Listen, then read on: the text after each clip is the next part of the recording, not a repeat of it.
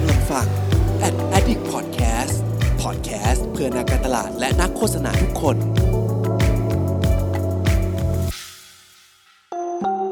รู้ศัพท์รู้ภาษา กับ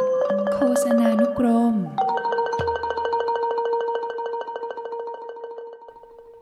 คำศัพท์คำที่ 186 คือคำว่า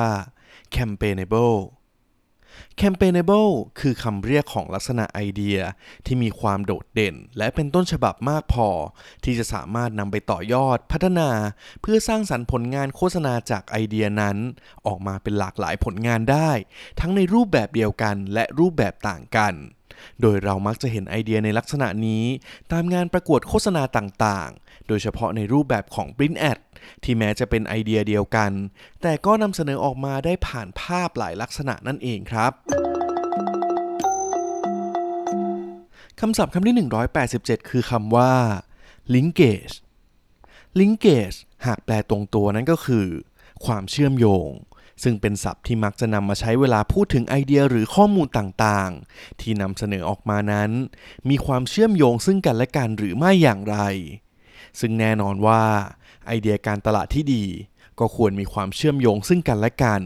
และที่สำคัญคือต้องตอบโจทย์กลับมาที่วัตถุประสงค์ของการสื่อสารของแบรนด์ด้วยนั่นเอง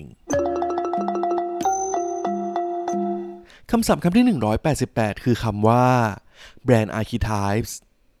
แบรนด์ Archetypes เป็นแนวคิดการกำหนดตัวตนของแบรนด์ ที่คิดค้นมาจากคาวยุง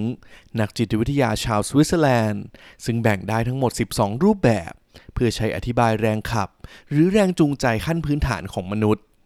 โดยแบรนด์ Archetypes นี้ถูกนำมาเป็นเครื่องมือการกำหนดกลยุทธ์ของแบรนด์อย่างหนึ่ง เพื่อสร้างตัวตนให้แตกต่างจากแบรนด์อื่น ๆ แม้จะอยู่ในหมวดสินค้าประเภทเดียวกัน ซึ่งจะสะท้อนออกมาให้ผู้บริโภคเห็น ผ่านการสื่อสารการตลาดของแบรนด์นั่นเองคำศัพท์คำที่ 189 คือคำว่า brand relevance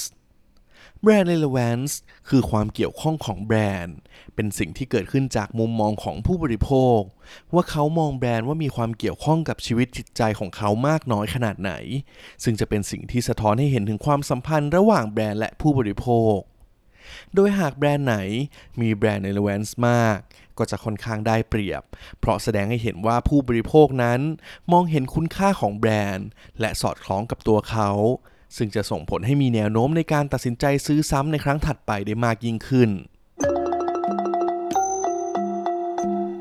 คำศัพท์คำที่ 190 คือคำว่า crisis management crisis management คือหลักบริหารสำหรับองค์กร เวลาที่ต้องเผชิญหน้ากับภาวะวิกฤตที่เจอแบบไม่ทันตั้งตัว โดยวิกฤตนั้นอาจจะมาจากภายในหรือภายนอกก็ได้ เช่น ข่าวที่ทำให้เสียภาพลักษณ์ หรือปัญหาด้านการเงิน เป็นต้น